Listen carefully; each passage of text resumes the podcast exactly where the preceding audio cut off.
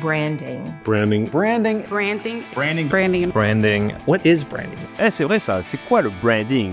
Salut à tous et bienvenue, je suis Paul, votre fidèle hôte, et vous écoutez Brainstorm. Brainstorm, c'est le podcast qui explore le monde fascinant du branding. Un monde peu ou mal connu, mais qui pourtant est bien présent dans notre quotidien. Ainsi, nous allons à la découverte du branding sous toutes ses formes, en donnant la parole à des experts qui partageront leur vision, leur expertise et leurs précieux conseils. Alors préparez-vous à embarquer pour un voyage captivant au cœur du branding, à la rencontre de ceux qui le façonnent et le redéfinissent chaque jour. Allez, c'est parti Salut à tous Aujourd'hui, épisode un peu spécial car on va avoir un épisode 2 en 1. Je m'explique. Dans cet épisode, je vais à la rencontre de Sylvain Boyer, directeur créatif chez Royalties. Et je suis sûr que vous connaissez Sylvain sans le connaître. Sylvain, il est à l'origine de ce qu'on appelle l'éco-branding, dont vous avez sans doute entendu parler à travers ses études de cas, avec cette façon de réduire l'utilisation d'encre sur les plus célèbres logos. Des études de cas qui ont d'ailleurs été relayées par plusieurs médias issus des quatre coins du monde. Mais Sylvain, il n'a pas fait que ça. Non, non, non, non. Il est à l'origine d'un emblème qui va représenter un petit événement l'année prochaine. Euh, je sais pas si ça vous dit quelque chose, euh, Paris 2024 Ouais, bah voilà, c'est lui qui a réalisé son emblème. Juste ça, ouais. Et durant cet entretien, il me dit Oui, du coup, tu veux savoir les coulisses de ce projet, tout ça, tout ça Et moi, je lui dis bah ouais, pourquoi pas, euh, que tu nous en parles un petit peu de ce projet quand même. et au final, il a eu la gentillesse d'en parler en détail et de raconter toute l'histoire qu'il y a derrière le projet et l'appel d'offres. Et vous allez voir que l'histoire est assez folle. Il nous explique aussi sur ce projet d'où est venu ce choix d'un visage d'une femme comme emblème de ces Jeux olympiques et comment a-t-il réagi face aux critiques? Et ouais, et puis bien sûr, il nous explique qu'est-ce que c'est l'éco-branding, qui était le sujet de base de cet épisode, et en nous partageant également son point de vue sur l'éco-conception dans le milieu de la communication et comment il l'applique dans son agence. Alors installez-vous, ouvrez grand vos oreilles et on se retrouve tout à l'heure. Et sur ce, je vous souhaite une très bonne écoute.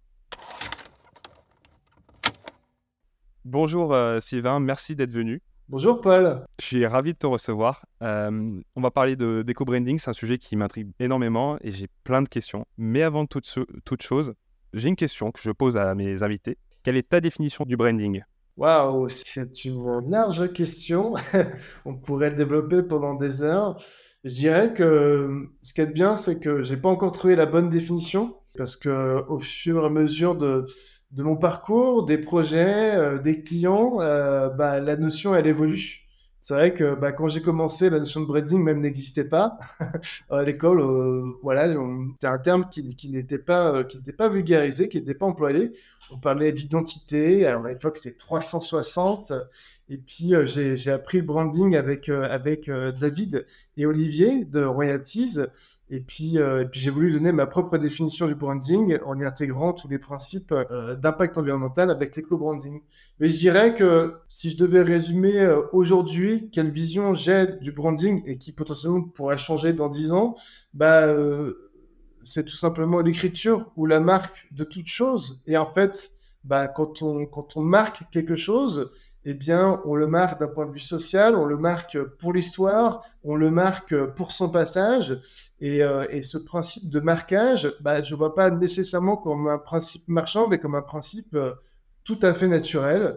Euh, les hommes font ça depuis longtemps. On le voit même dans le monde animal. Hein. Les animaux chantent pour marquer leur territoire. les chiens pissent pour marquer leur territoire. Et bah, le branding, c'est un peu la même chose. C'est une création de territoire, mais on utilise d'autres outils et d'autres ingrédients. Donc aujourd'hui, pour moi, c'est juste un principe de communication qui se veut simple euh, pour, euh, pour définir un territoire qui est propre. Et là, pour le coup, on parle de territoire de marque.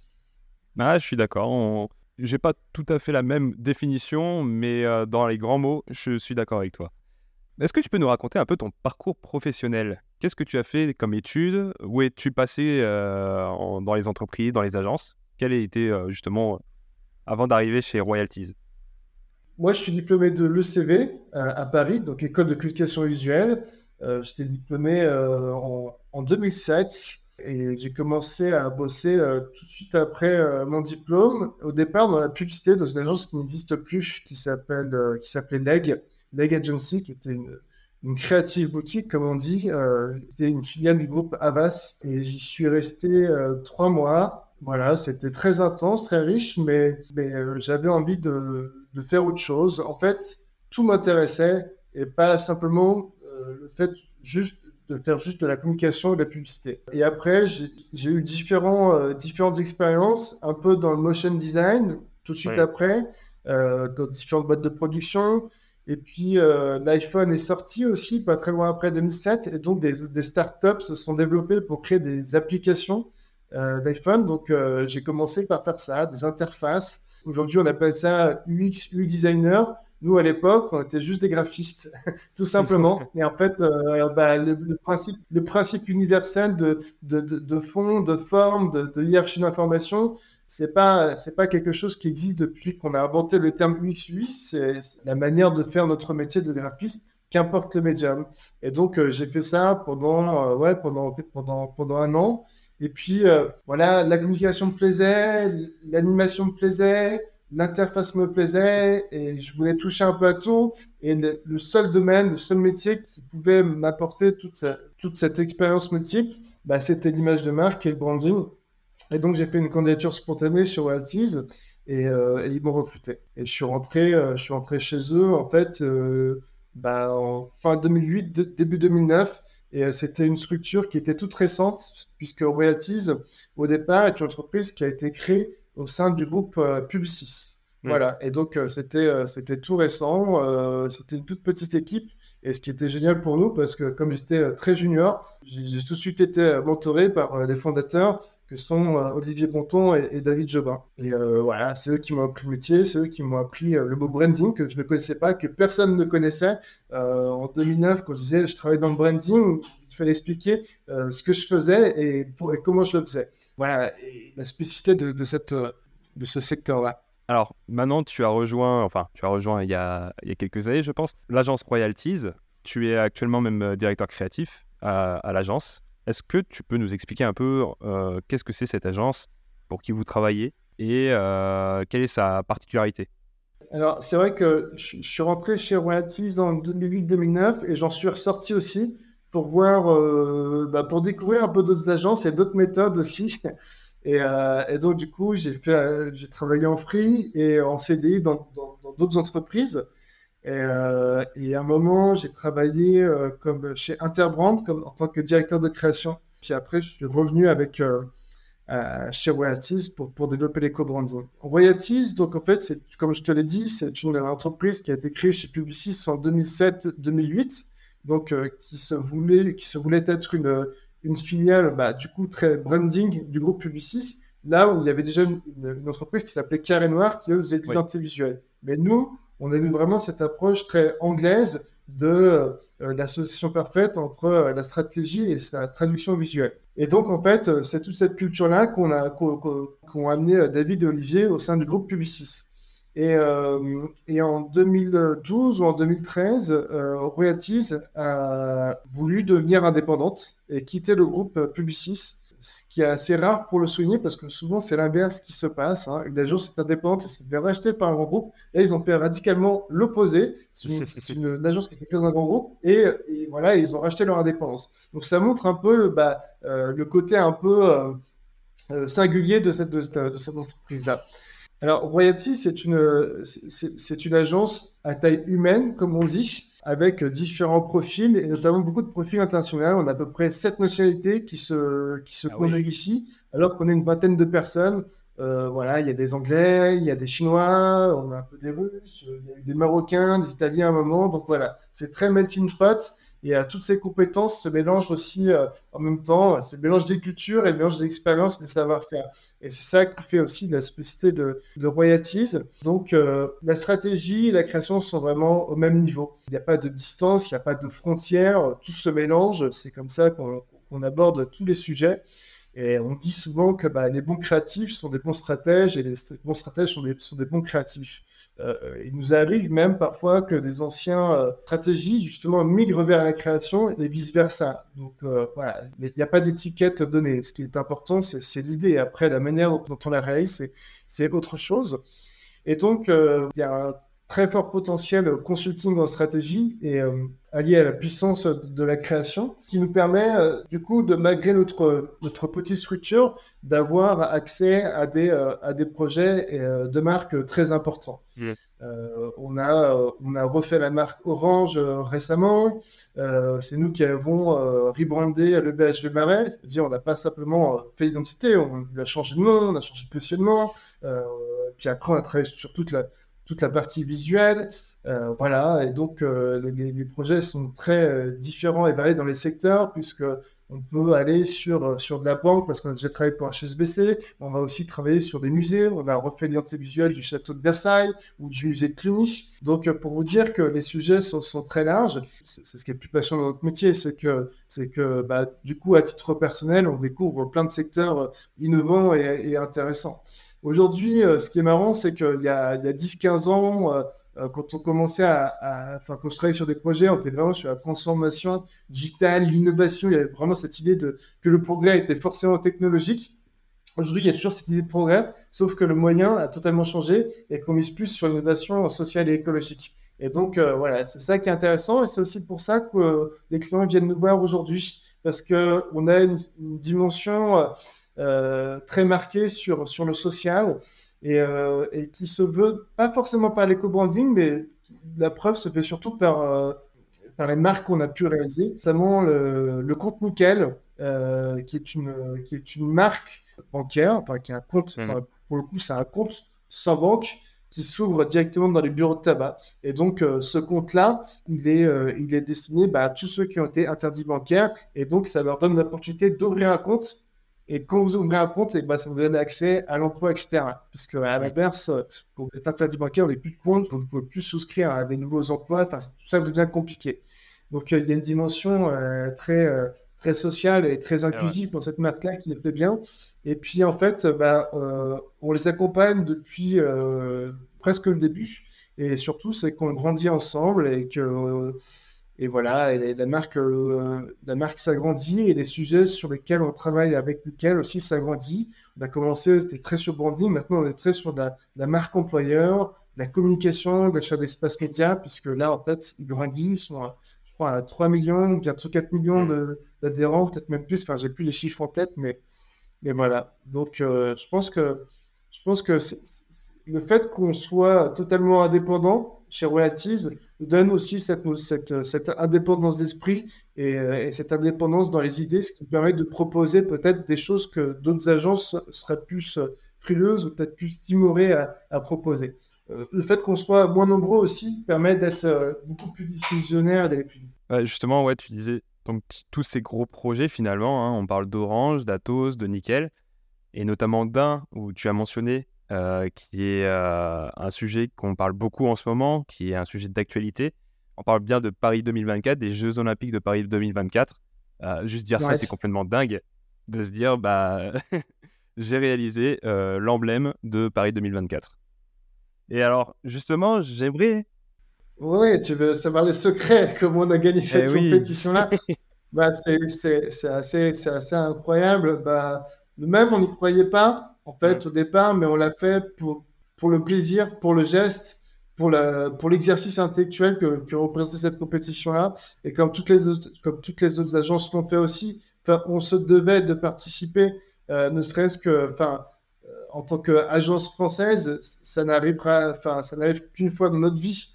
Et c'est vrai que c'est un rêve en tant que designer de, bah, on rêve tous d'un beau projet comme ça, et surtout les, Jeux Olympiques. Et pour y accéder, c'est très compliqué parce que ah bah, déjà, il faut qu'elle soit candidate, il faut qu'elle gagne, il faut qu'elle soit sélectionnée.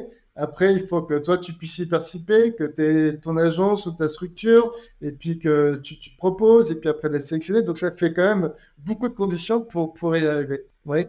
Ouais, justement, je, voulais. Euh, alors, désolé de te couper. Je voulais juste dire, mais euh, pour justement, on parle, quand tu dis c'est les Jeux Olympiques de Paris, c'est un événement historique, euh, à la fois dans l'histoire du sport, mais aussi l'histoire de la France. Euh, vous, quand vous avez découvert, enfin quand vous avez appris que vous étiez sélectionné pour s'occuper de l'emblème et de l'identité visuelle, ça a été quoi la, réaction concrète? Est-ce que, moi je me dis dans ma tête, si j'étais vous, je serais à la fois surexcité parce que j'allais faire un projet que très peu de personnes peuvent faire, mais d'un côté, j'aurais une pression monumentale? Euh, comment vous, vous, le vivez en ce moment, justement, euh, de, se dire on est en train de s'occuper de l'emblème d'un moment historique? La réaction, elle a été. Euh, ça n'a pas forcément été quelque chose de. On a eu peur, c'est vrai. On n'a pas, on n'a pas sauté de joie, on n'a pas fait péter le champagne quand c'est ah. arrivé. on s'est dit. Qu'est-ce qui nous arrive et, et c'est vrai que c'était de se dire, et en plus, on savait ce qu'on avait présenté et, euh, on savait que c'était un. Nous, on avait enfin, délibérément choisi de prendre un, parti très fort, mais nous, nous ne sommes que l'agence de création. En fait, ceux qui prennent tous les risques, ça reste, euh, ça reste euh, le comité olympique. Et donc, et donc on s'est dit, waouh, là, on a été sélectionné pour un événement important avec un emblème qui risque d'être important aussi euh, et, et, qui risque de faire parler. Et donc, euh, voilà, ça a été, euh, ça a pris conscience, on a pris conscience de ça. Mais, mais ça a été un, en fait, ça a été un long processus, tu sais, la, la validation. Plus tu avances dans le processus de sélection, plus tu me dis, bon, je pense que là, c'est bon. Donc, en fait, quand on l'a appris, d'une certaine manière, on se doutait bien que, que c'était que c'est que, c'était pour je pense qu'on l'aurait pas eu euh, là euh, là ça aurait été horrible.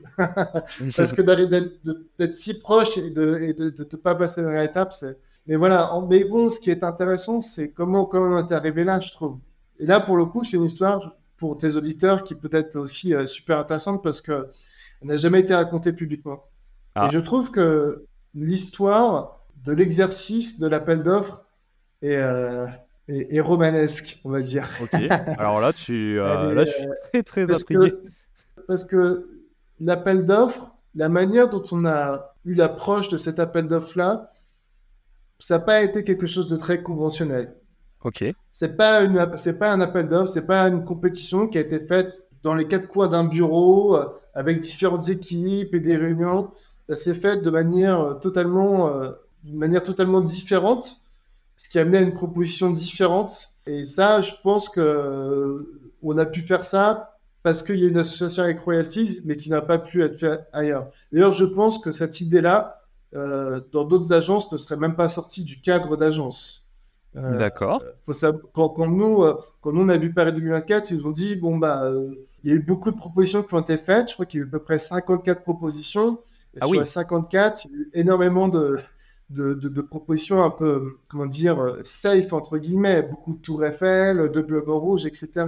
Alors que eux, très clairement, dans l'appel d'offres, ils n'avaient ils avaient pas écrit grand-chose parce que le brief était très succinct, parce qu'en en fait, ils voulaient pas trop orienter la création. Ils voulaient vraiment quelque chose qui n'a jamais été vu. C'était ça le brief. C'était, nous, on organise des jeux spectaculaires et tout ce qu'on veut faire, on veut que ce soit nouveau. Et donc, euh, il y avait vraiment l'idée de se dire, bah, au-delà de la nouveauté visuelle qui nous intéressait pas tant que ça, c'était de se dire mais quel message nouveau va apporter les Jeux Olympiques à Paris en 2024 Et c'était ça a été vraiment l'axe. Après, la manière dont ça a été fait a été, comme je te disais, a été fait de, façon un peu particulière. On est en 2018 et l'appel d'offres sort. Et moi, à ce moment-là, j'étais chez une entreprise qui s'appelait Interbrand et j'avais quitté Interbrand pour lancer l'éco-branding.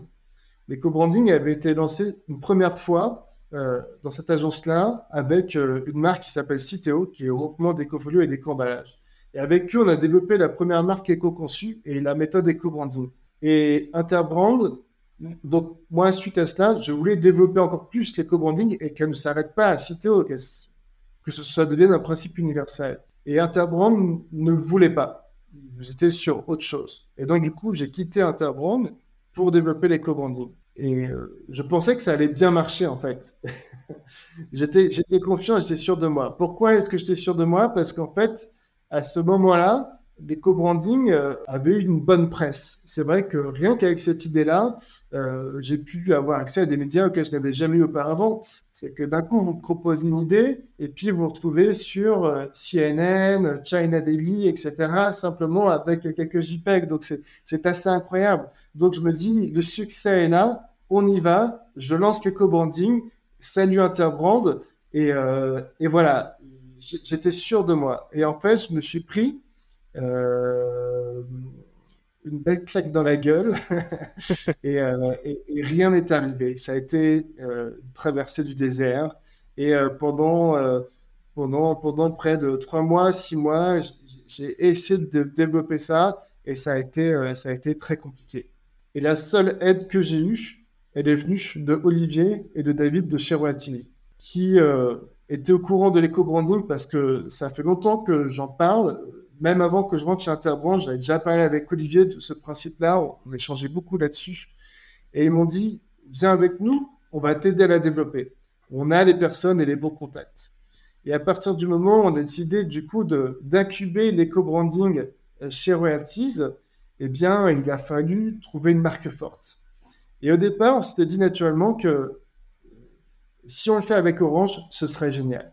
Ce serait génial parce que c'est une grande marque, etc. Et, euh, ce serait la marque qui montrait, qui montrait la voie. Et puis Orange, naturellement, ils sont bons en fait. Enfin, pour les connaître un peu d'intérieur en termes en termes d'équipe de communication, ce sont vraiment des gens bien ils sont, ils sont vraiment top et, euh, et ils ont envie de justement de, de se challenger pour toujours euh, aller vers euh, la bonté des choses. Vraiment, je dis, c'est une très belle marque vue de l'intérieur parce qu'on le voit souvent de l'extérieur, mais de l'intérieur, je trouve qu'elle est encore plus belle en fait. Et, et puis l'appel d'offres de Paris 2024 tombe, arrive. Et à ce moment-là, je, donc j'avais fait une rupture professionnelle avec Interbrand et j'étais au chômage. Et, et je dis, je dis à, à David, on va participer à l'appel d'offres de, Paris 2024.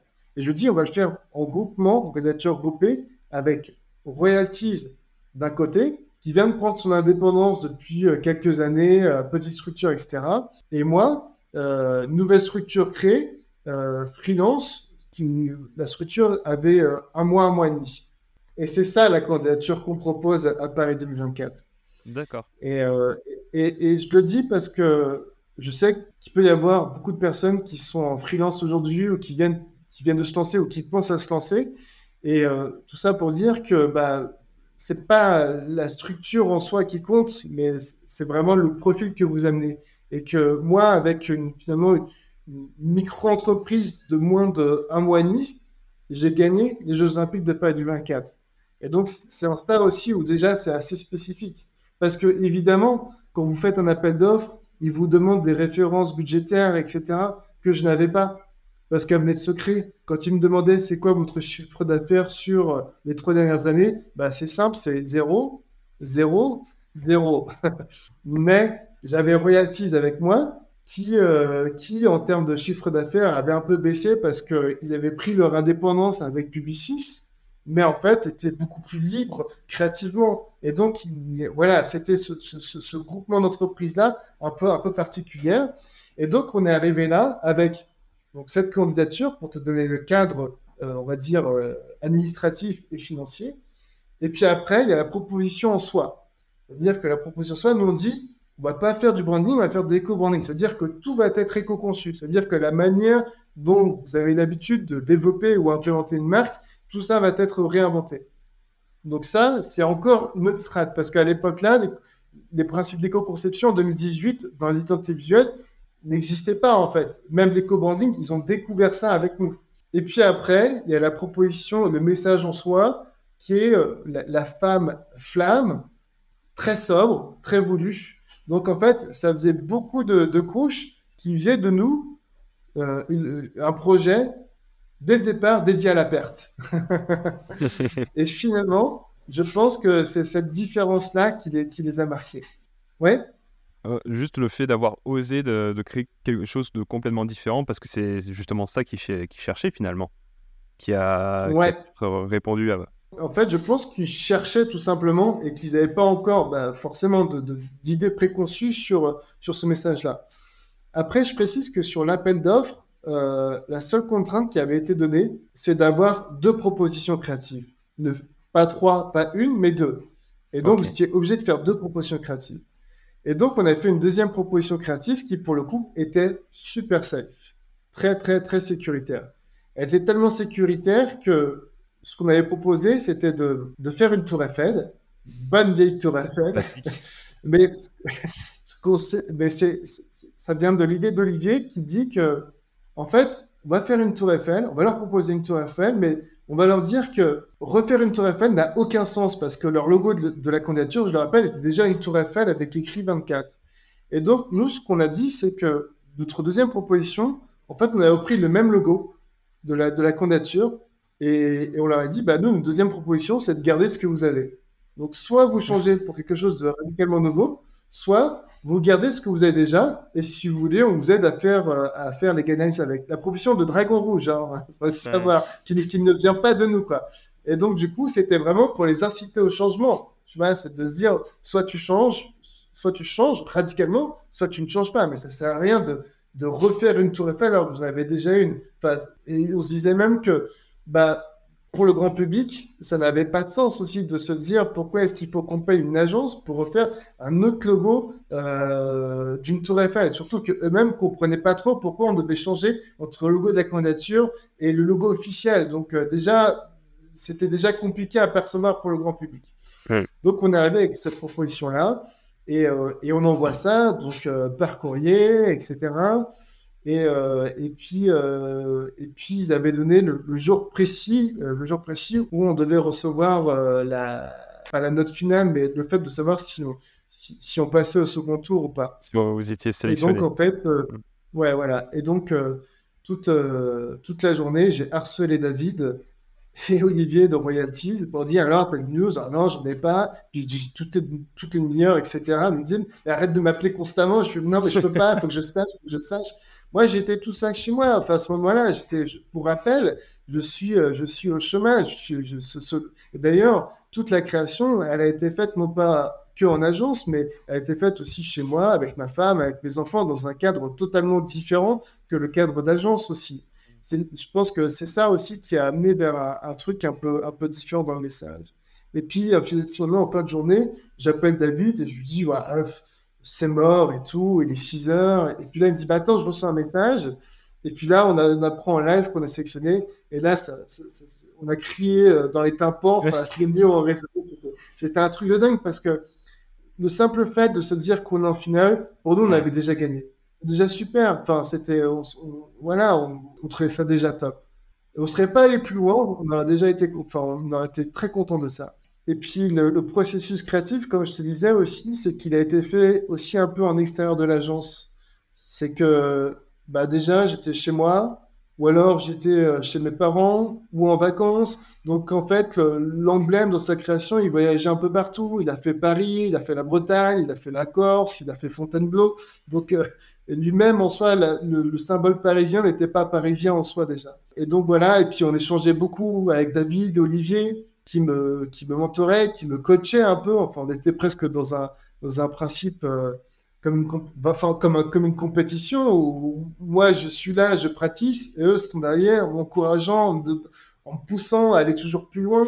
Et voilà. Et puis, euh, surtout, c'est que je sais qu'à côté, les agences ont mobilisé beaucoup de personnes et ont aussi euh, de l'argent, des freelances, parce qu'ils demandaient une typographie nouvelle, etc. Et nous, on n'avait pas de typographie. Et on n'avait pas présenté, on leur a dit peut-être qu'elle sera comme ça, mais on n'en sait rien. et le logo, on leur a dit bah, peut-être qu'il sera comme ça, mais peut-être que ça va changer. Enfin, nous, on aimerait bien, mais en tout cas, l'important, c'est que ce soit un visage féminin. Et en fait, ils nous ont, pris un peu comme ça. Euh, après, on est allé les voir pour le fameux pitch, pour présenter euh, euh, nos différentes propositions créatives. Et donc là, on a fait le déroulé. Et, je pense qu'en nous voyant et en présentant, je pense qu'ils ont pris un peu peur. Ils ont pris un peu peur parce que nous, on est agence et on est extérieur à l'événement. Eux, ils sont déjà dedans. Et, euh, ils, ont, ils ont pleinement conscience de la responsabilité de ce, de ce projet-là. Nous, on est encore dans l'exercice créatif, on est encore dans, dans le romantisme révolutionnaire, alors qu'eux, ils ont une réalité économique derrière, que nous, on n'a pas forcément. Et euh, voilà, ils ont, ils ont un peu peur. Donc, euh, en plus, on, est arrivé, puis euh, on n'a pas fait attention avec qui on venait. Donc, vous savez, chacun se présente, tout le monde est directeur de quelque chose, mais nous, on est arrivé avec les stagiaires en finale, parce que c'était drôle. Oh, génial. en fait, bon, bah voilà, il y avait machin, directeur projet, truc, directeur création, et Joséphine qui était stagiaire.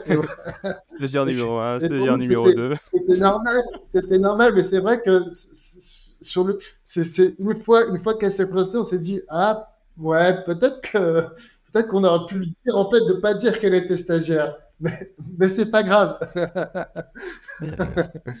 enfin, et, donc, euh, bah, Olivier qui était plus au fait de ça s'offusquait un peu de ça et s'énervait. Moi, je trouvais ça plutôt drôle, mais, mais euh, du coup, ça, ça nous rendait d'autant plus humains. Et comme, comme notre proposition était résolument humaine, bah voilà, il y avait le, discours et la manière de faire qui, qui, qui, s'associaient. Et donc, c'est vrai qu'on leur a présenté ça. On n'avait pas la typographie. On avait l'emblème qui, était, qui, ressemblait déjà un peu à ça, mais qui était un peu différent. Euh, euh, voilà, et puis il y a cette volonté aussi euh, de, de, rapprocher Jeux Olympiques et Paralympiques. Dans le brief, il, nous avait dit bon, voilà, il faut un logo pour les Jeux Olympiques et un logo pour le Paralympique. Et en travaillant dessus, franchement, on avait trop du mal à séparer les deux. Mais vraiment du mal. C'est pas qu'on avait du mal graphiquement, c'est qu'on avait vraiment du mal conceptuellement. Enfin, pour nous, c'est quelque chose qui n'allait pas. Et donc, euh, quand on a fait la présentation, on a respecté le brief. Il était différent, mais ils étaient vraiment très, très, très proches visuellement. C'était vraiment euh, très, très proche. Et pour le coup, euh, et, on leur avait dit qu'on était gêné de ça. Et c'est Paris 2024, le comité en soi, qui a dit, mais oui, c'est vrai, en fait, ce qu'on va faire, c'est qu'on va proposer un symbole commun pour les Jeux Olympiques et Paralympiques. Et ça n'avait jamais été fait auparavant. Et c'est vraiment l'équipe de la marque et de la communication Paris 2024, c'est vraiment eux qui ont poussé à ce qu'il y ait un, symbole commun et que ce soit du coup le premier emblème avec euh, le même, le même signe pour les Jeux Olympiques et le même signe pour les, pour, pour les Jeux Paralympiques. Et ça, c'est une première. C'est une première, c'est devenu une norme aussi. C'est-à-dire que bah, maintenant, Los Angeles, Los Angeles se rapproche un peu de ça. Milan aussi. Avant, c'était très séparé. Maintenant, ils font en sorte que ce soit plus rapproché. Et donc, déjà, en, en, en cela, l'emblème Paris 2024 a déjà, on va dire, changer un peu la trajectoire. Il y a eu un impact, ouais. Après, ce qui nous a fait euh, gagner aussi, c'est qu'on n'est pas arrivé qu'avec des images, on est arrivé avec une statistique. La statistique de la participation féminine des Jeux Olympiques. Parce que quand on a eu l'idée d'avoir un visage féminin pour les Jeux Olympiques, il fallait se dire aussi ce que ça représentait euh, pour les Jeux Olympiques. Enfin, c'était quoi la part de féminin associée au sport olympique c'était quoi leur histoire? Et en quoi et en quoi ça s'inscrivait dans une nouvelle histoire, en quoi ça faisait évoluer ou, euh, progresser le, sport olympique. Euh, et, c'est vrai qu'on s'est aperçu que bah, la première participation féminine, elle avait eu lieu à Paris euh, en 1924, donc il y a près de 100 ans. Et même, ça avait même un peu commencé un peu avant, en 1900, mais on parlait pas des Jeux Olympiques modernes, c'était encore d'autres formes de Jeux Olympiques, mais, mais réellement, ça avait commencé avec, avec Paris. Et donc, du coup, il y avait un héritage qu'on trouvait, ça, qu'on trouvait très intéressant. Euh, d'autant plus que euh, en 1924, à la première participation des, des, Jeux féminins, euh, le comité olympique a poussé pour la, pour la participation féminine, mais Pierre de Coubertin, qui est encore vivant, lui, pour lui, c'était hors de question. Il n'en voulait pas. Et donc, le comité s'est mis en rupture avec Pierre de Coubertin pour que les femmes participent à ces Jeux Olympiques. Donc j'aimais bien aussi cette histoire un peu, euh, un peu, euh, un peu de controverse, un peu rebelle euh, de cet héritage de, 1924, d'aller à contre-courant et contre, contre les dogmes. Alors elles ont commencé au départ en 1924, c'était 2%. C'était pas, pas beaucoup. Et puis au, fil des Olympiades, le pourcentage a évolué, évolué, évolué. Et quand on est allé les voir, quand on a pitché devant eux, on n'est pas encore les stades de, Tokyo, on avait que ceux de Rio, et j'étais autour de 46% déjà. Donc de 2% en 1924 jusqu'à Rio en 2016, je crois en 2016 ah on est à 46%, il y a eu une sacrée progression. Et on a découvert ça. Et surtout, c'est que cette, courbe, elle est exponentielle. Et, donc, et donc, du coup, on l'a prolongée. On a dit, bah, si on prolonge la courbe, à Tokyo, on se retourne de 48-49%.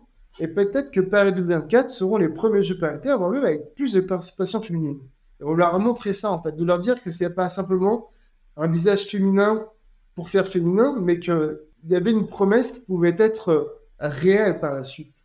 Et, euh, et Paris 2024, quand on leur a présenté cette notion de parité au départ, ils nous ont dit c'est pas le sujet. c'est pas le sujet parce que je pense que c'est très compliqué. Mais ce visage féminin leur a plu beaucoup. Ce visage féminin parce qu'en fait, en soi, il portait la promesse d'émancipation et en 2018, eh ben, c'est un sujet qui est brûlant. Moi, je me souviens de la fenêtre de mon balcon, on voyait les, poubelles qui brûlaient, les différentes manifestations.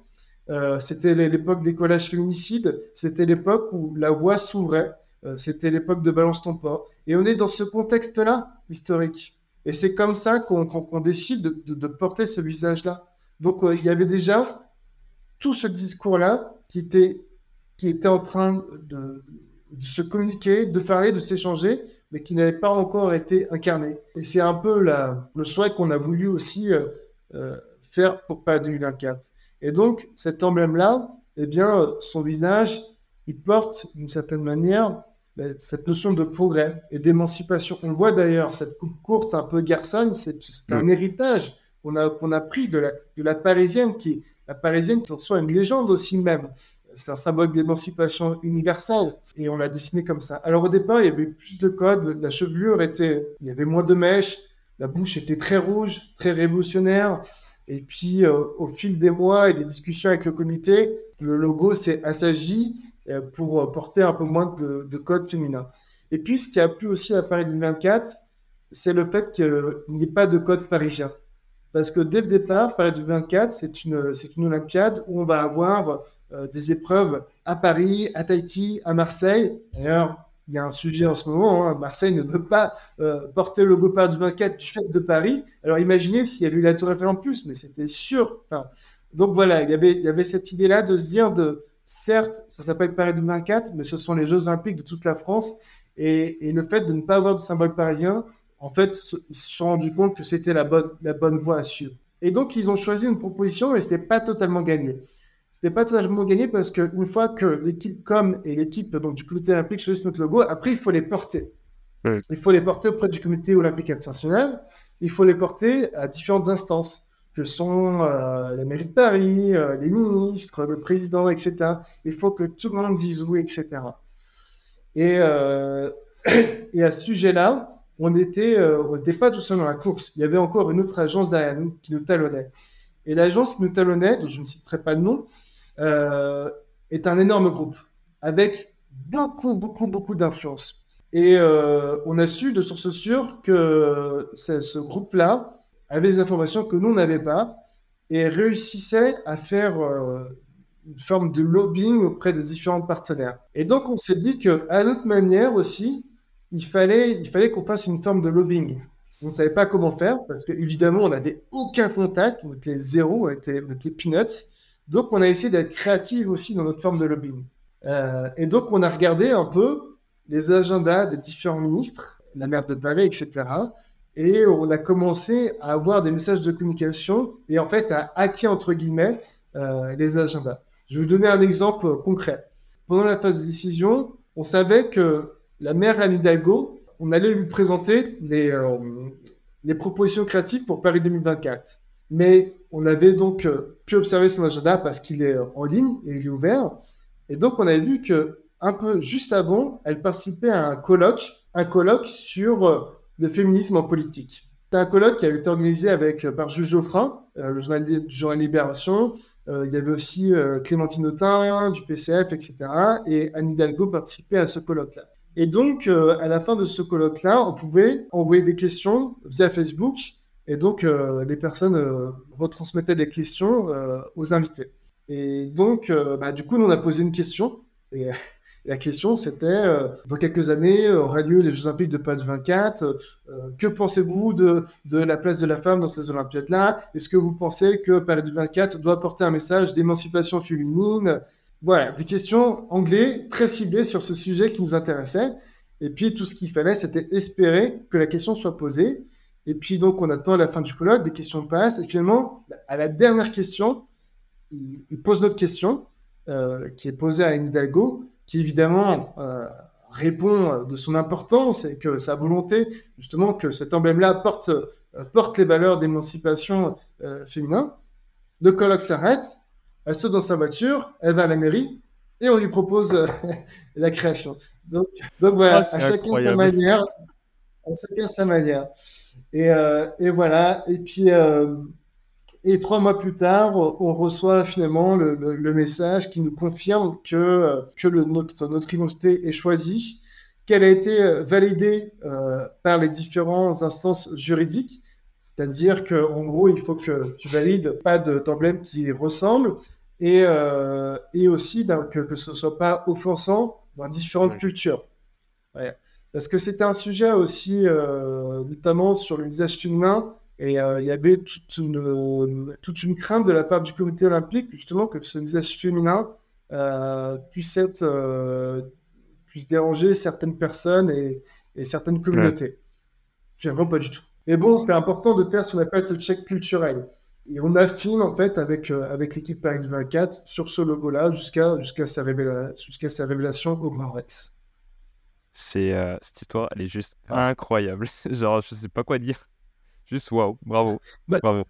Bah, enfin, ce qui est super, c'est que c'est de se dire que tout est possible en fait. Il suffit d'y croire. La moralité de l'histoire, hein, c'est franchement, je te dis, hein, c'est hyper inspirant. Mais, euh, et, j'ai pas parlé, et on n'a pas parlé d'éco-branding aussi là-dedans dans tout ça. parce qu'effectivement, le principe d'éco-conception était totalement nouveau et, euh, ils ont un département RSE.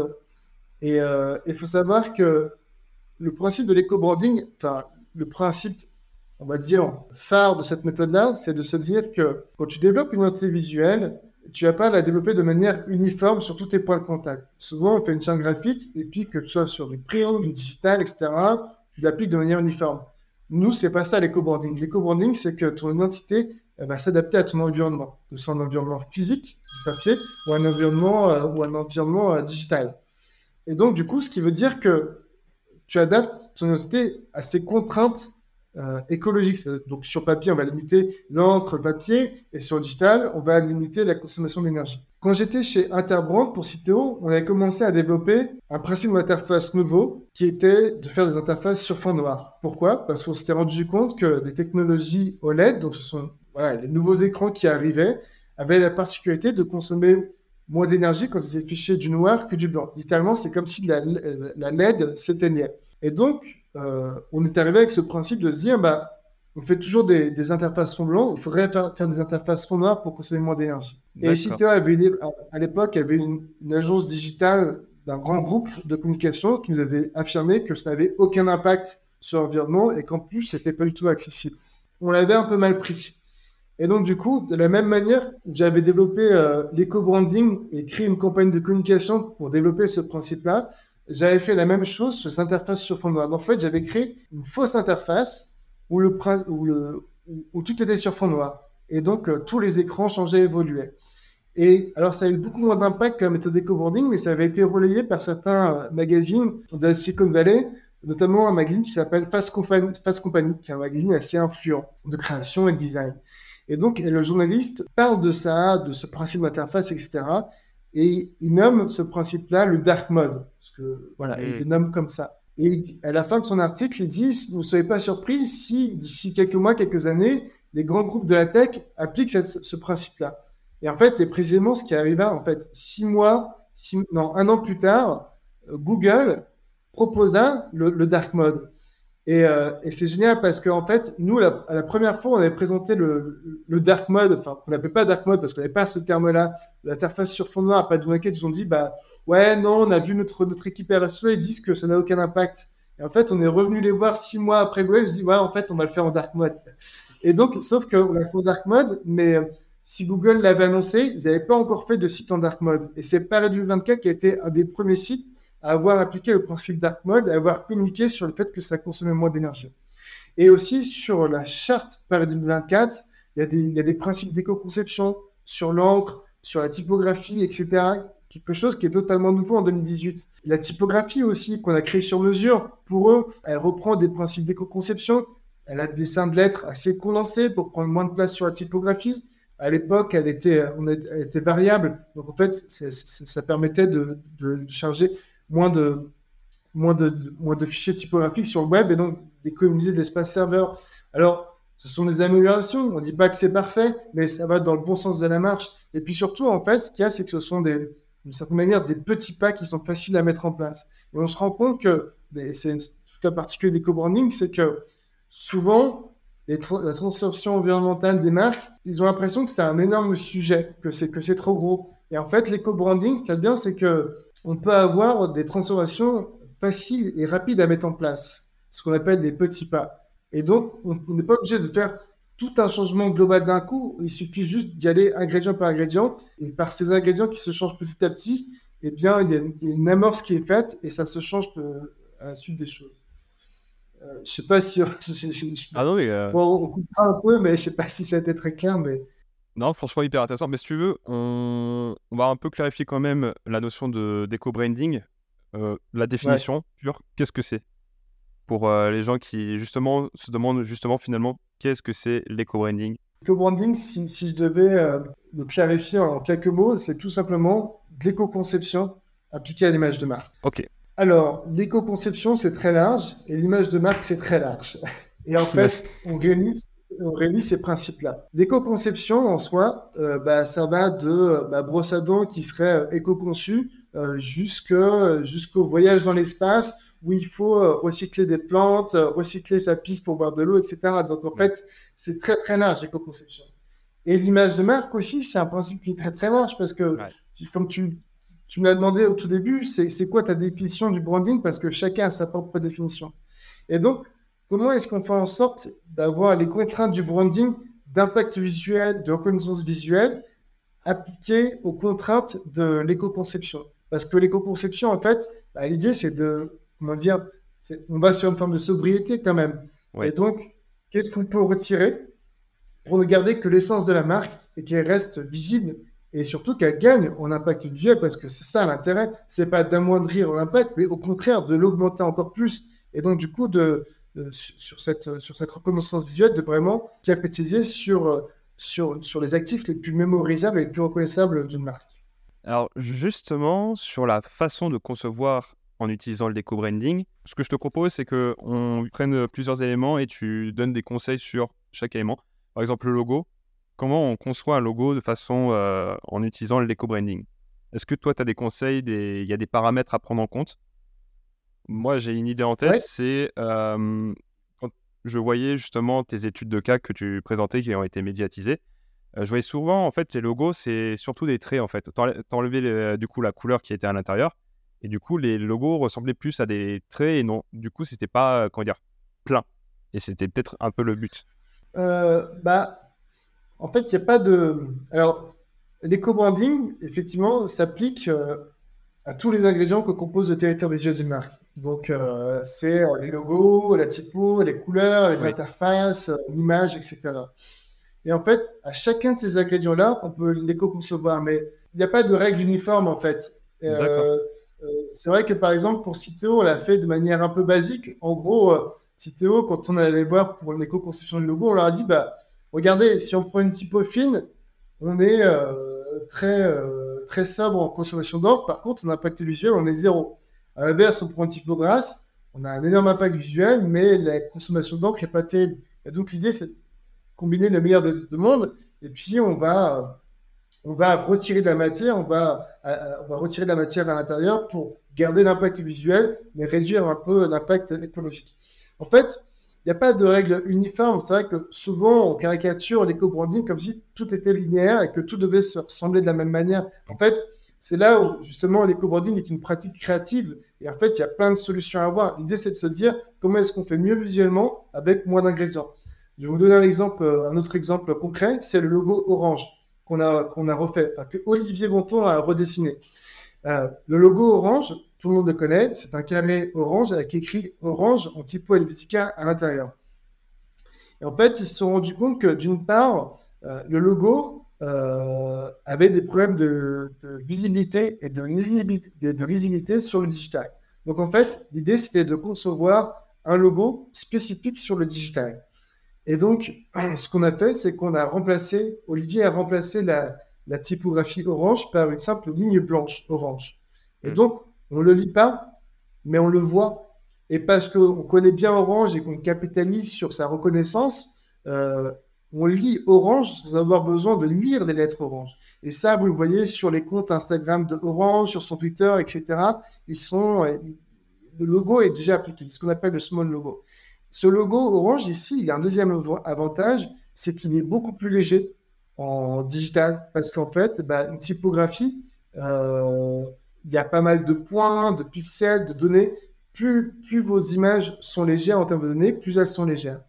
Et en fait, cette simple réduction du poids du fichier chez Orange a permis de réduire des tonnes de CO2 sur leur site, sur site internet parce qu'ils ont beaucoup de visiteurs. On est à 11 tonnes de CO2 juste sur le simple logotype. Ah ouais. Alors après, si en fait, le digital, c'est des économies énormes euh, parce que parce qu'on vient de loin, parce que oh, ça n'avait jamais été pris en compte.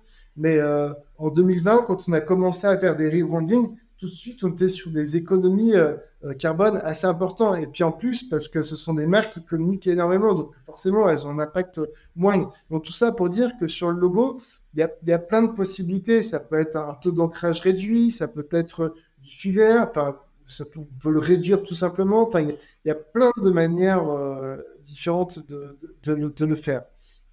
Juste, j'avais remarqué euh, dans l'utilisation notamment de la couleur, euh, que ce soit print ou digital, j'ai remarqué en fait que quand tu partais sur du print, tu priorisais en fait les couleurs claires et le blanc principalement. Tandis que le numérique, c'est complètement l'inverse, c'est du noir et les couleurs, je sais pas, sombres, si on peut dire ça. Est-ce que euh, est-ce que c'est à cause justement du modèle RVB, euh, RVB CMJN ou autre chose? Ou c'est juste parce que ça a bah, un impact euh, complètement différent ça, bah, Effectivement, enfin, c'est ce qu'on disait tout à l'heure, c'est que la règle principale de l'éco-branding, c'est de s'adapter à son environnement, que ce soit un environnement print ou digital. effectivement, sur le print, on va rechercher l'économie d'encre et de papier.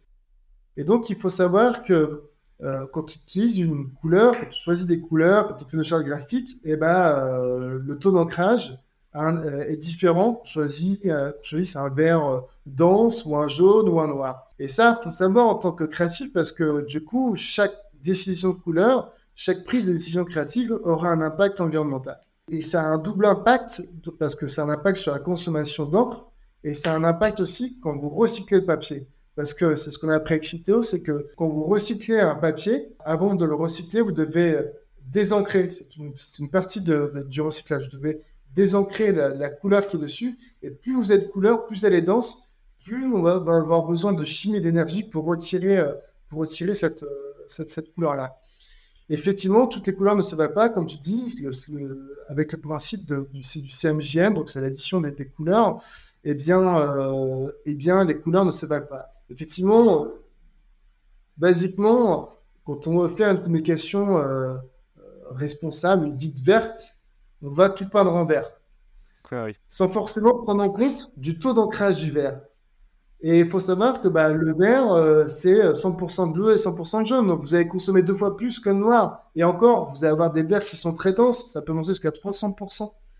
Et, nous, d'ailleurs, on s'est posé la question, mais de se dire, mais même le vert, le, le vert, c'est quoi c'est quoi sont cette couleur-là? Est-ce que, est-ce que, quel est l'impact du vert Est-ce que le vert est réellement vert? Est-ce que le vert est littéralement vert? Et donc, on a fait des recherches là-dessus, ne serait-ce même sur le pigment en termes de ton direct. Et on s'est rendu compte que bah, le vert, historiquement parlant, c'était pas du tout une couleur écologique. C'était la couleur du poison. C'était, a été, a été faite avec des pigments euh, qui étaient, euh, qui étaient très nocifs pour la santé. Euh, le vert a longtemps été une couleur interdite dans les bateaux, dans les théâtres ma femme qui est couturière, même encore, ils, essayent d'éviter le vert parce qu'il y a une forme de légende autour de ça.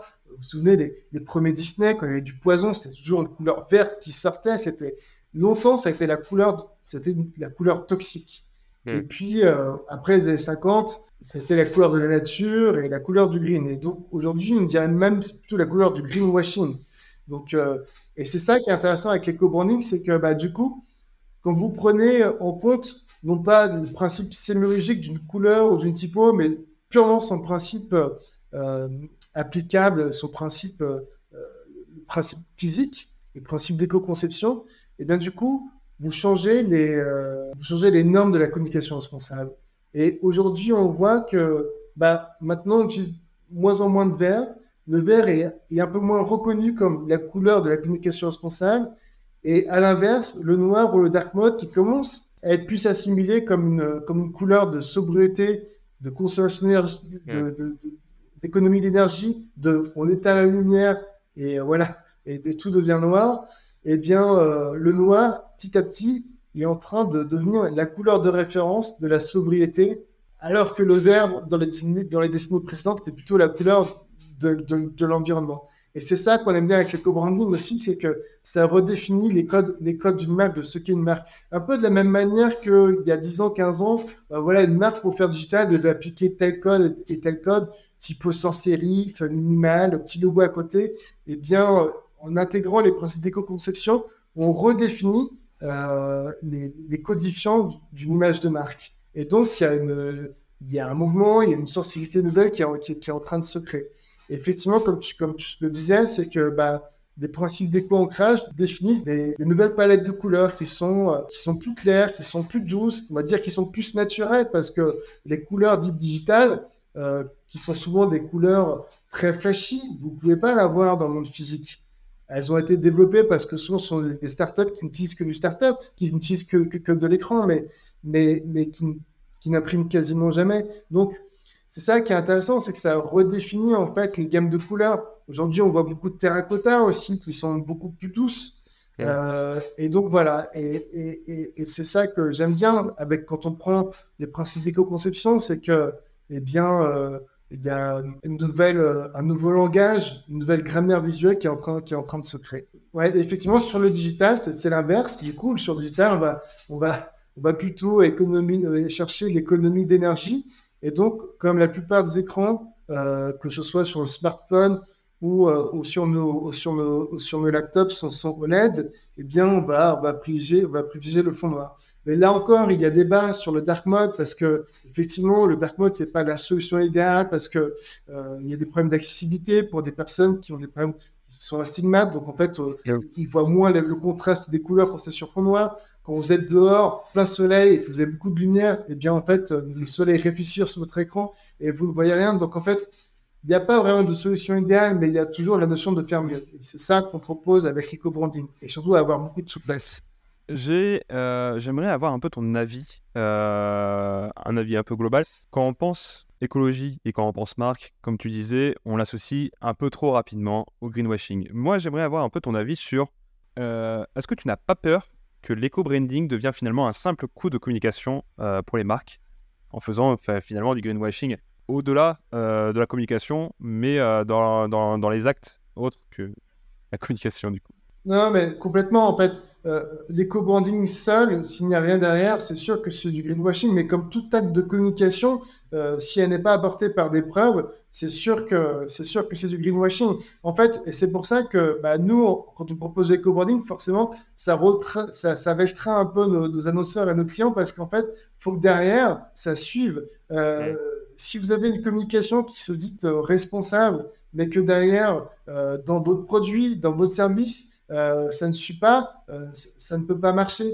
Mais à l'inverse, si vous avez un produit, un service qui est responsable, si dans votre communication, euh, vous êtes lourd et que justement l'impact carbone se fait ici, vous devez aussi changer. Donc en fait, c'est un juste équilibre à avoir. Effectivement, si vous faites de toute façon toute forme de communication, quand vous êtes juste sur une communication euh, purement vertueuse, c'est forcément du greenwashing. Il faut, enfin, on peut pas aller là-dedans aujourd'hui. Et c'est là, en fait, où on voit des écarts qui sont faits. Euh, je vous donne un exemple, c'est que par exemple, euh, Mercedes construit une centrale qui est uniquement alimentée par énergie renouvelable, c'est super et elle a raison de le faire. Mais si on fait une campagne de communication, là c'est du greenwashing. Et donc, mm. la, comment dire, la dérive elle est là. Le greenwashing, c'est de la communication. Donc en fait, nous, ce qu'on fait avec l'éco-branding, c'est que on leur dit surtout ne communiquez pas sur le fait que vous faites de l'éco-branding. Vous faites parce que c'est normal, tout simplement. C'est comme, euh, comme nous quand on trie nos poubelles. Enfin, vous voyez, chaque matin, on trie, on le fait parce qu'il faut le faire, mais on va pas poster sur Instagram aujourd'hui, tiens, j'ai trié mes poubelles. C'est la même chose pour une marque, en fait. Elle doit le faire naturellement. Et surtout, c'est que là où on accompagne aussi nos clients, justement, c'est sur une forme de communication responsable.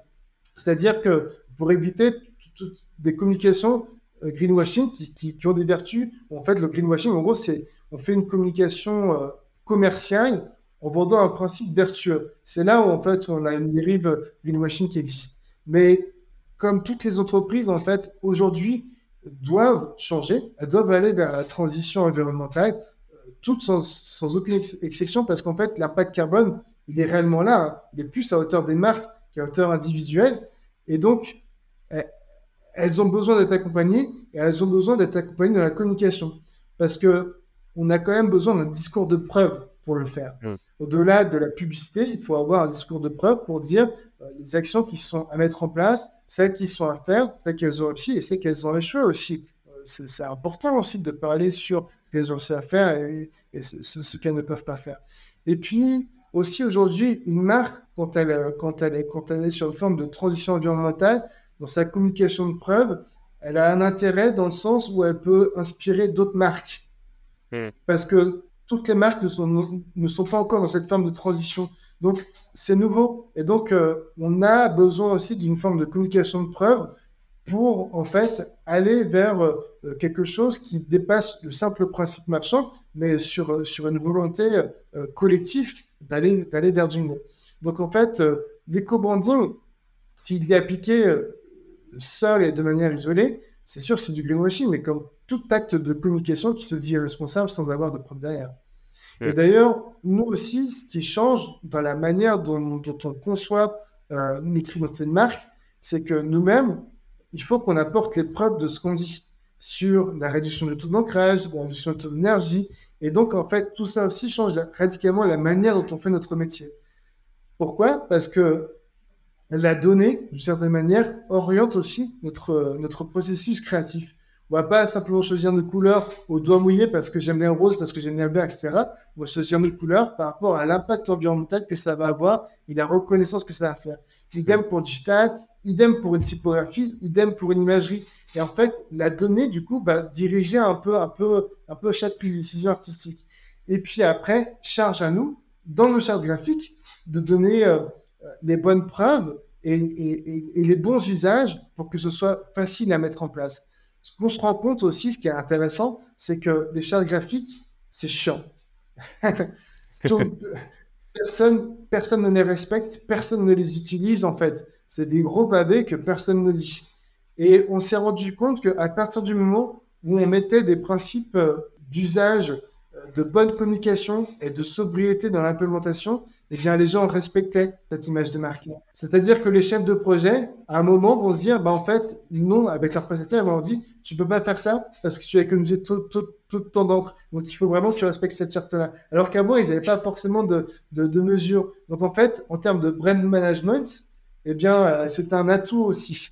Et finalement, du coup, euh, l'éco-branding ou plutôt l'éco-conception de manière globale, est-ce que c'est pas l'avenir du design, selon toi? Plus que l'AI euh, bah, euh, nous, alors nous, l'AI aussi, on s'en sert. Hein. Enfin, on est, euh, on est très, très fan de ça. C'est très nouveau. Mais je pense que l'éco-branding ou l'éco-conception, en termes de design, existe depuis longtemps, sans qu'on sache réellement.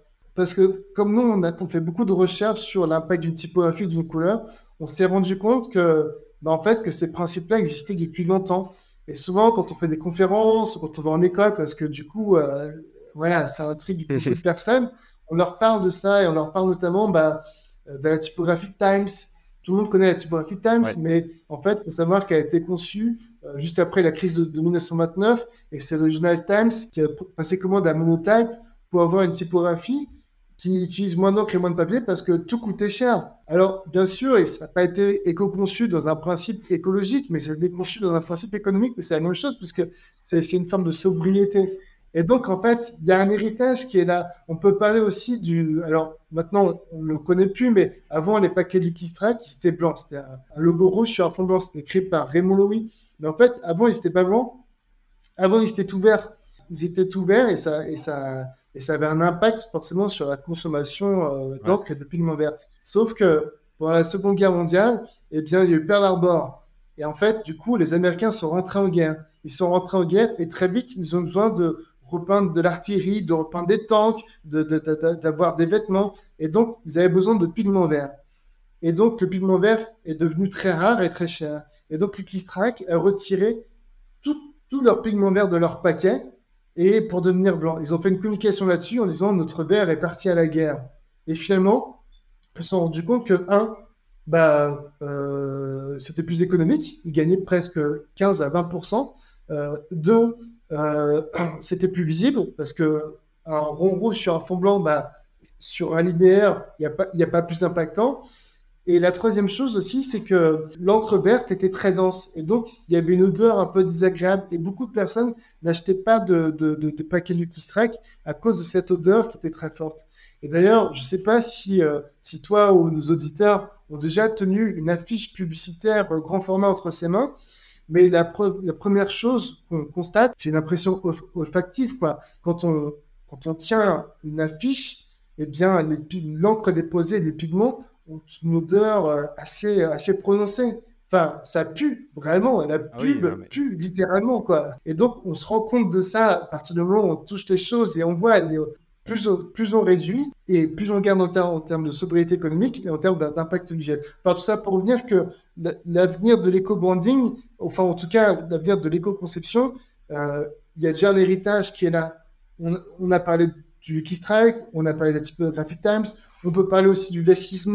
C'est un peu, c'est un peu la même chose. Et on pourrait même aller encore plus loin parce que depuis toujours, en fait, les hommes pour communiquer, ils ont fait en fonction de ce qu'ils trouvaient autour d'eux. Et donc, euh, je ne sais pas si c'est l'avenir, mais c'est une forme d'évolution. En tout cas, moi, ce que je constate, c'est qu'aujourd'hui, dans la nouvelle génération, parce que ce sont surtout eux qui font appel à moi, qui font des mémoires d'études et qui se rendent compte que bah, qu'il n'y a pas grand-chose qui a été écrit sur le sujet, enfin, même si maintenant ça se développe un peu plus, mais et qui aimerait avoir mon ressenti, comment j'y suis arrivé là, euh, c'est quoi, enfin, comment est-ce que ça marche, comment est-ce qu'on vend, euh, et puis moi, je n'ai jamais écrit de livre là-dessus exprès parce que je trouve que c'est à chacun de, développer sa propre méthode, de rentrer dedans. Moi, la meilleure preuve que je puisse apporter, c'est par, c'est par, c'est par nos études de cas euh, vous allez chez Royalties, vous allez voir que la manière dont on applique l'éco-branding, elle est radicalement différente, que ce soit chez Orange, chez Ademaquin, où on a pris tous les principes tech pour en faire une identité visuelle euh, très, euh, très moderne, que ce soit pour Future for Care, pour Orange, pour Atos. Il y a mille manières d'intégrer l'éco-conception là-dedans. Et je trouve que on arrive en tout cas vers, vers une nouvelle forme de sobriété dans l'image de marque, et c'est ça qui est intéressant. Après, euh, euh, comment dire, euh, tous les graphistes ne sont pas dans ce, dans ce niveau d'engagement-là parce qu'ils ont peut-être qu'ils voient la contrainte écologique comme une contrainte créative, alors que pour nous, vraiment, l'écologie n'est pas une contrainte, mais au contraire, un nouveau territoire créatif, une nouvelle manière de réinventer des codes, une nouvelle manière de réinventer notre métier. Alors, je ne sais pas si l'éco-branding, c'est l'avenir de notre métier, mais je pense que d'ici les années à venir, euh, il y aura des personnes qui vont radicalement changer la manière dont on conçoit et dont on fait notre métier. Et d'ailleurs, c'est précisément ce que toi, tu es en train de faire, Paul. C'est à la fois tu es designer, mais en même temps, tu es sur une forme de vulgarisation du design. Ça fait partie de ton y a une communication en plus. Et, c'est ça qui est super. Moi, c'est ce que je vois avec la nouvelle génération. Elle est, elle est, c'est top. Il y, a des, il y a des personnes qui, voilà, sur Twitch, sur les réseaux sociaux, qui vont, qui vont parler, qui vont donner leur avis, qui vont échanger. Et ça, c'est aussi une nouvelle approche du métier qui est tout aussi intéressante que, que l'éco-conception. Notre métier, il est sollicité de partout parce que euh, à la fois, on a l'intelligence artificielle qui arrive, il y a la blockchain, il y a l'éco-branding, il y a les réseaux sociaux, il y a plein de choses qui sont en train d'arriver dans notre gueule. Et nous, comment on fait là-dedans? Comment on évolue? En tout cas, la seule chose dont je suis sûr, c'est que si on n'évolue pas, eh ben, on est amené à disparaître. C'est un principe darwinien clair et net. Il faut, c'est pas, euh, ce ne seront pas les plus forts, les plus riches ou les plus intelligents qui survivront à ce métier-là, mais ce seront ceux qui seront plus aptes à évoluer. Wow. Je... Alors là, encore une fois, je sais pas quoi dire. C'est... T'es un poète, en fait. Hein. Euh, non, mais je pense que... On, échange beaucoup, on échange beaucoup là-dessus sur, avec, euh, avec Royalties parce que bah, c'est ça qui est stimulant aujourd'hui, c'est qu'il y a plein de choses qui se passent. Et encore, là, on, a, on, on peut parler de, du, du, signifiant des signes aussi, tu vois, c'est que, bah, je reviens sur période 2024, c'est que euh, et justement, sur la polémique, ça c'est intéressant. On n'a pas parlé, tu vas pas trop pour poser sur ce sujet, alors moi, moi, moi j'y vais. Mais effectivement, quand c'est sorti, on s'attendait à un énorme raz-de-marée en, termes de, polémique, etc. Et je, même confessé, je m'attendais à beaucoup plus de polémique. Finalement, ah ça, a été assez timoré. Les déclinaisons de salon de coiffure, c'est les meilleures. Hein. bah oui, oui, non, mais c'est très, très drôle. Et en fait, je trouve que d'une certaine manière, bah, c'est une, forme de c'est une forme de succès aussi quand votre logo devient un mème, qu'il est, euh, euh, qu'il est, euh, qu'il est détourné. Enfin, moi, je trouve ça bien parce que ça veut dire que les gens se l'approprient. Un logo, ça n'a pas vocation à être beau ou à être moche. Enfin, il n'est pas là. Un logo, et, là en plus, on parle d'emblème, c'est une symbolique. Et la symbolique, c'est un levier pour accéder à autre chose de différent. Et, et, et, et c'est ça qui est intéressant. Et aujourd'hui, en plus, un autre aspect du métier qui change, c'est qu'aujourd'hui, tout le monde est graphiste. Euh, vous, plus tard, je souhaite à tout le monde de travailler sur un projet euh, de très forte visibilité, mais quand vous allez changer un logo, vous allez avoir des personnes sur Twitter qui vont dire Ouais, non, mais là, ta typographie, il faut pas faire ça. Aucune formation. Mais parce que euh, ils ont un copain, machin, ou alors ils ont fait leur CV et donc ils ont choisi la bonne typo, etc. Mais, mais tout le monde donne leur avis. Aujourd'hui, tout le monde est graphiste. Euh, euh, votre petite sœur, votre grand-mère, euh, tout le monde est graphiste parce qu'on a une culture du design qui, a été créée. moi, mes grands-parents, ils savent pas ce qu'est l'Helvetica. Mais ma petite fille qui a 10 ans, elle connaît l'Helvetica parce que quand elle est sur son traitement de texte, elle voit plein de polices différentes alors voilà, donc la comique, elle aime bien. Ah, bah elle trouve ça un peu trop, trop sage. Voilà, et donc chacun se crée sa culture. Je trouve même qu'on devrait avoir des cours de graphisme à l'école. Et d'ailleurs, c'est en train un peu d'arriver, mais, mais tout le monde Photoshop un petit peu maintenant. Et en plus, avec les applications sur Twitter, c'est devenu euh, extrêmement, extrêmement simple. Mais, euh, mais voilà, tout ça pour revenir sur, le, sur la polémique autour de, de Paris 2024. Euh, c'est un aspect aussi au niveau du métier. Alors, c'est drôle, mais en même temps, c'est éprouvant aussi. Ouais, bien sûr. Euh, on m'avait dit, va pas sur Twitter, va pas sur Twitter, va pas sur Twitter. Et je me suis promis le soir même de ne pas aller sur Twitter, de ne pas aller sur Twitter. À minuit, je pas, va pas sur Twitter. Et à minuit 10, je suis allé sur Twitter. Et là, c'était profond. en fait, je ne connaissais pas, je ne connaissais pas le terme de shitstorm. Voilà, c'est ça. Ah, shitstorm, ouais, ouais. Shitstorm. On m'a dit, tu as subi un shitstorm parce que c'était euh, ciblé sur le logo, mais c'était ciblé sur le graphiste, le stagiaire, euh, sur la femme. J'ai des menaces de mort aussi, il hein, faut le savoir, donc ça, c'est pas ah toujours agréable aussi. Ouais, ouais, j'ai reçu des menaces de mort pour un logo. Voilà, donc euh, ça, c'est pas toujours, pas toujours agréable, mais il y avait eu des, il y avait eu des, des très belles parodies, des choses, des choses drôles. il y a eu aussi des très beaux messages, il faut, faut, le souligner.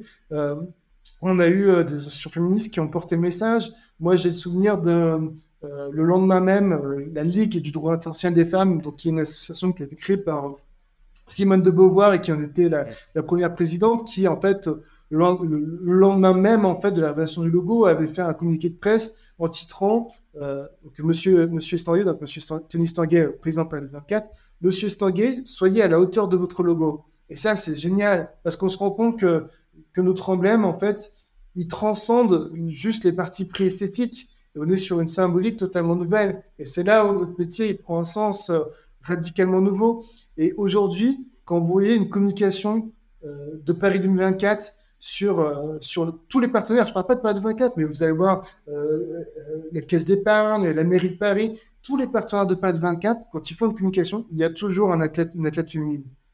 Hmm. Et ça, c'est quelque chose de nouveau et c'est quelque chose qui se fait naturellement. C'est pas quelque chose qu'on a charté. C'est que tout le monde est rentré dans cette idée de aujourd'hui, on va féminiser l'image du sport parce que parce que parce que c'est ce qui manque aujourd'hui l'image du sport.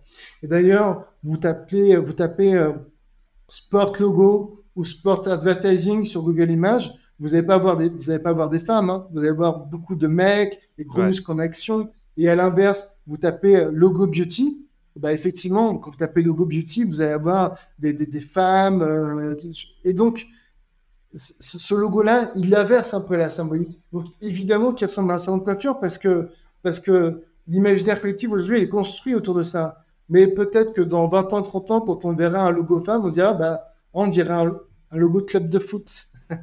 et ça, ça, ce serait super. Et en fait, on voit que les choses changent. Euh, par exemple, euh, il y a une marque de skateboard qui s'est qui s'est créée peu de temps après la révélation du logo, qui s'appelle April, April Skateboarding. C'est une marque australienne.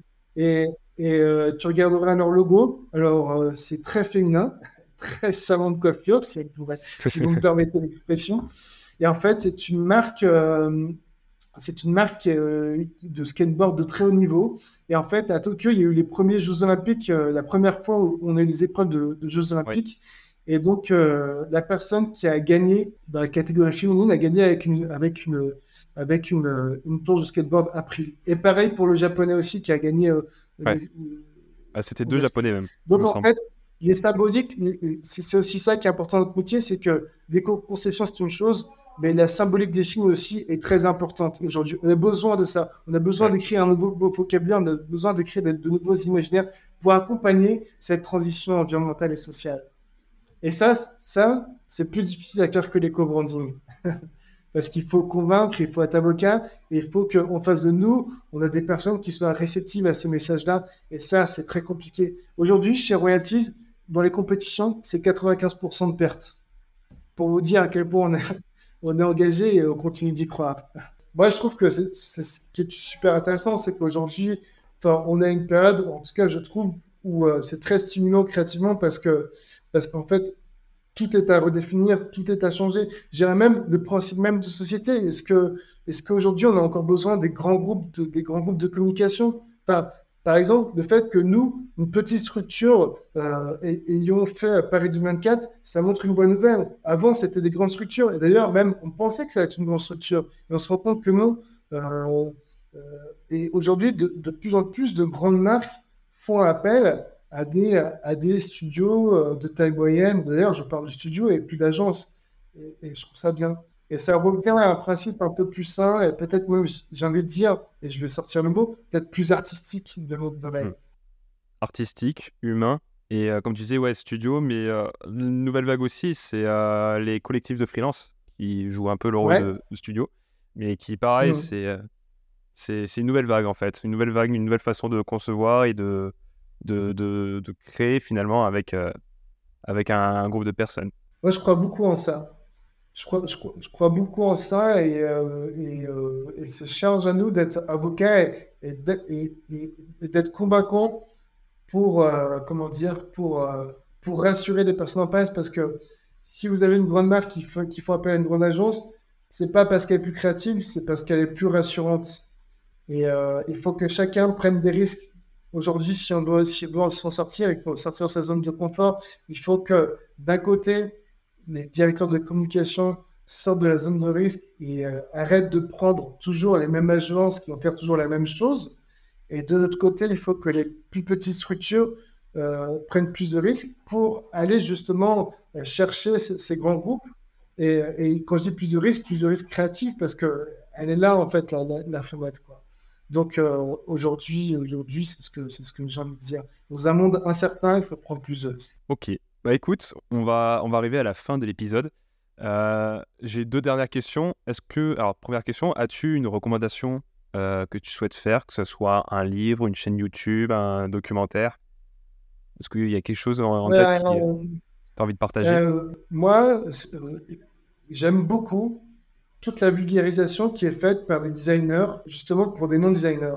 Souvent, le métier de graphiste a été réservé que aux graphistes. Et je trouve ça vachement bien qu'aujourd'hui, des agences et des, et des, designers en propre, justement, vulgarisent un peu euh, les propos et, et donc euh, donnent leur avis. Euh, et je le dis même parce que souvent, en plus, je le dis souvent, nos, travaux sont très critiqués, mais, mais j'aime bien ça en fait. je trouve ça bien qu'on puisse, qu'on puisse échanger. Donc en fait, ce que tu fais, c'est vachement bien.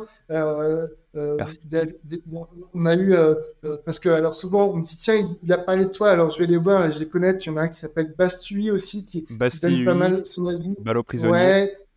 Ballot aussi qui a fait qui a fait un sujet sur l'éco-branding super intéressant. Antoine aussi qui, qui, qui, Antoine qui en a fait Enfin voilà et, et, et j'adore ça en fait. Je trouve ça je, je trouve ça beaucoup plus intéressant aujourd'hui les blogs de communication ou les journaux, enfin moi j'apprends plus avec eux que, que, les, que, les médias euh, traditionnels et bien installés. Donc euh, je trouve ça vachement bien. Pour les designers et les non-designers, justement, c'est une, une, plateforme d'échange. J'aimerais qu'à un moment, ces choses-là deviennent physiques et qu'on se rencontre en vrai et qu'on puisse échanger. Euh, parce que voilà, c'est un peu comme nous quand on, quand on allait pitcher chez les clients, donc on a toujours, on était toujours sur place. Et d'un coup, il a fallu pitcher. Après, on a pitché en télé, en télé, en visio. Et, et là maintenant, c'est le retour au, au, présentiel et on aime bien être physiquement là. Donc ça, j'aurais envie de, de, ça. Et, et voilà, c'est juste la recommandation que, que j'ai à faire. Après, non, j'ai pas forcément de de livres. Ah si, si, si, si, il y a un livre, mais j'ai oublié. Non, c'est si, c'est Alors c'est un livre que je n'ai pas encore, euh, que je n'ai pas encore lu, mais que, que je vais acheter très rapidement, qui est très important pour nous tous. Ça s'appelle, je crois, Ne copiez pas ce livre. Ah. Et c'est un artiste, c'est un artiste qui a créé un livre justement sur les droits d'auteur. Donc en fait, pour les artistes. Donc c'est et ça, c'est quelque chose qu'on apprend souvent à nos dépens. Moi, j'ai appris le droit d'auteur après qu'on m'ait usurpé le droit d'auteur, notamment sur Paris 2024. Et, euh, et on ne connaît pas nos droits. Par exemple, euh, euh, je donne un exemple très concret. je, suis, graphiste dans une agence. je veux faire mon book à côté. Est-ce que j'ai le droit d'utiliser les travaux dans une agence ou pas pour faire mon book? Est-ce que, je dois demander une autorisation ou pas? Toutes ces questions-là, eh ben, on s'est tous posées. Et euh, il, faut, il faut savoir qu'en France, on a des droits et qu'on est très bien protégé et que ce, et ce livre-là, en fait, eh ben, donne des réponses euh, à ça. Donc, euh, voilà, je trouve ça important aussi aujourd'hui qu'on sache le droit, autant qu'en plus, le métier de graphiste est très spécifique en termes de droit d'auteur. Moi, j'aimerais aussi faire une recommandation sur toi. notamment, il y a une vidéo qui circule sur YouTube où tu présentes ces Future for Care. Future for Care, il y a une ah. vidéo où tu expliques en fait euh, comment vous avez créé euh, l'identité avec euh, l'éco-branding. Et pour moi, ça a été vraiment hyper enrichissant. Il y avait aussi deux, collègues. Et moi, ouais, et Léo. pour les auditeurs, je vous mettrai tout ça dans, les, dans la description, tous les liens dans la description. Et je vous invite à checker cette vidéo, elle est incroyable. Eh bien, Merci. En fait, ce qu'on voulait faire, on voulait faire comme on voulait faire comme vous, mais on n'avait pas votre talent. Donc du coup, on l'a fait une fois, puis maintenant. Et si je vous invite aussi à aller voir un tout nouveau euh, vulgarisateur, si on peut appeler ça comme ça, mais j'aime pas trop, j'aime pas trop ce terme, euh, qui s'appelle euh, Valentin Socha. Valentin, Socha. Valentin Socha fait des fait des vidéos euh, sur le branding, il a fait euh, une vidéo sur, euh, sur Canal qui est excellente. voilà, je vous invite à la, regarder. Il en a fait d'autres. Il en a fait une sur Tokyo aussi. Voilà, c'est très intéressant. Il a, il a un ton aussi différent. J'aime bien aussi parce que chacun a, son propre ton. Ballot est dans le cool, Bastu est très dans la conversation. Et Valentin, il est vraiment sur le temps long et tout, très, très documentaire. Et voilà, ça me bien aussi. Enfin, voilà, moi je fais, fais plus de Netflix, je fais que du, je fais que du, du, graphique. et, euh, et, autre chose aussi, c'est que pour ceux qui peuvent euh, essayer de suivre les, Jeux Olympiques, c'est quand même un événement euh, important, intéressant. Et, et, voilà, et surtout, c'est que bah, pour avoir eu la chance de côtoyer les personnes du comité olympique, ils préparent quelque chose d'exceptionnel rien que la cérémonie d'ouverture qui se déroule hors du stade et sur la scène montre un peu l'esprit de ces, de ces, de ces jeux-là. Donc, euh, voilà. Tout ça, j'y vais l'année prochaine. Où est-ce qu'on peut te suivre euh, sur les réseaux sociaux? Est-ce que tu as un site que, où est-ce qu'on peut discuter avec toi? Euh, alors, j'ai des sites, j'ai un peu de, j'ai un LinkedIn, on a un Twitter, mais honnêtement, je suis pas trop au réseau social. Euh, par contre, je suis très social. On peut se retrouver fille du calvaire, à l'autobus ou au café Les Affranchis, si vous voulez, les gadgets. ok, c'est noté. eh bien, Sylvain, merci beaucoup d'être passé. Ça a été un plaisir d'échanger avec toi. Mais euh, on se dit à bientôt. Merci, merci Paul pour cet entretien. Et, euh, et bien à bientôt. Salut, salut Paul. Waouh. Ouais, waouh. Je, je vous avoue qu'à la fin de cet entretien, j'étais sur le cul, littéralement. je venais d'assister à une leçon de design, même s'il n'aime pas que j'ai dit ça, mais pour moi ça l'est. Et j'espère vraiment que cet épisode un peu spécial vous a plu. Je voudrais dire un énorme merci à Sylvain d'être venu et de nous avoir partagé son expérience. Et si je devais résumer très vaguement l'épisode, eh bien, Sylvain a réalisé l'emblème de Paris 2024 euh, avec un statut de chômeur. Il a entredit qu'il faisait partie des personnes à l'origine du dark mode et qui, lui, en découle un peu de l'éco-conception. Et puis l'utilisation du verre pour montrer qu'on est une marque avec des fortes valeurs écologiques, bah c'est pas le meilleur plan quoi. plus sérieusement, je vais rester sur le sujet principal qui est l'éco-branding. Et de ce que je retiens, c'est que l'éco-branding n'est pas une méthode, mais plutôt une philosophie. Le but de l'éco-branding, c'est avant tout de penser à l'impact environnemental dans nos créations, et il ne faut pas le voir comme une contrainte créative, mais plutôt comme une nouvelle opportunité dans notre créativité. Et en fait, de ce que je retiens le plus finalement de cet entretien, c'est Sylvain lui-même. De ce qu'il a fait, de ce qu'il a réalisé et l'impact qu'il a eu sur la créativité de centaines, voire de milliers de designers dans le monde, c'est pas mal. et finalement, j'ai vraiment été surpris de la simplicité de cet homme, de son humilité et de son envie de continuer à apprendre, notamment par la jeune génération qui décrypte le design à des non-initiés. Et je n'ai pas peur de dire que ce monsieur est pour moi un grand designer. Voilà, c'est dit. Merci d'avoir écouté cet épisode jusqu'au bout. Si vous avez kiffé, eh bien je vous invite à vous abonner au podcast, mais aussi à la chaîne YouTube, à mettre également les 5 étoiles sur Apple Podcast et Spotify. Et puis, si vous voulez toujours plus de contenu autour du branding, eh bien n'hésitez pas à faire un tour sur mes réseaux. J'ai d'ailleurs récemment publié une nouvelle vidéo sur YouTube, le lien est dans la description. Et puis j'ai envie de mettre également en avant les youtubeurs dont Sylvain vous a mentionné, en particulier la chaîne de Valentin Socha dont j'ai été bluffé par la qualité de ses vidéos. Alors, big up à eux Allez, on se retrouve dans deux semaines pour rencontrer une nouvelle personne et sur ce, eh bien, portez-vous bien. Ciao, ciao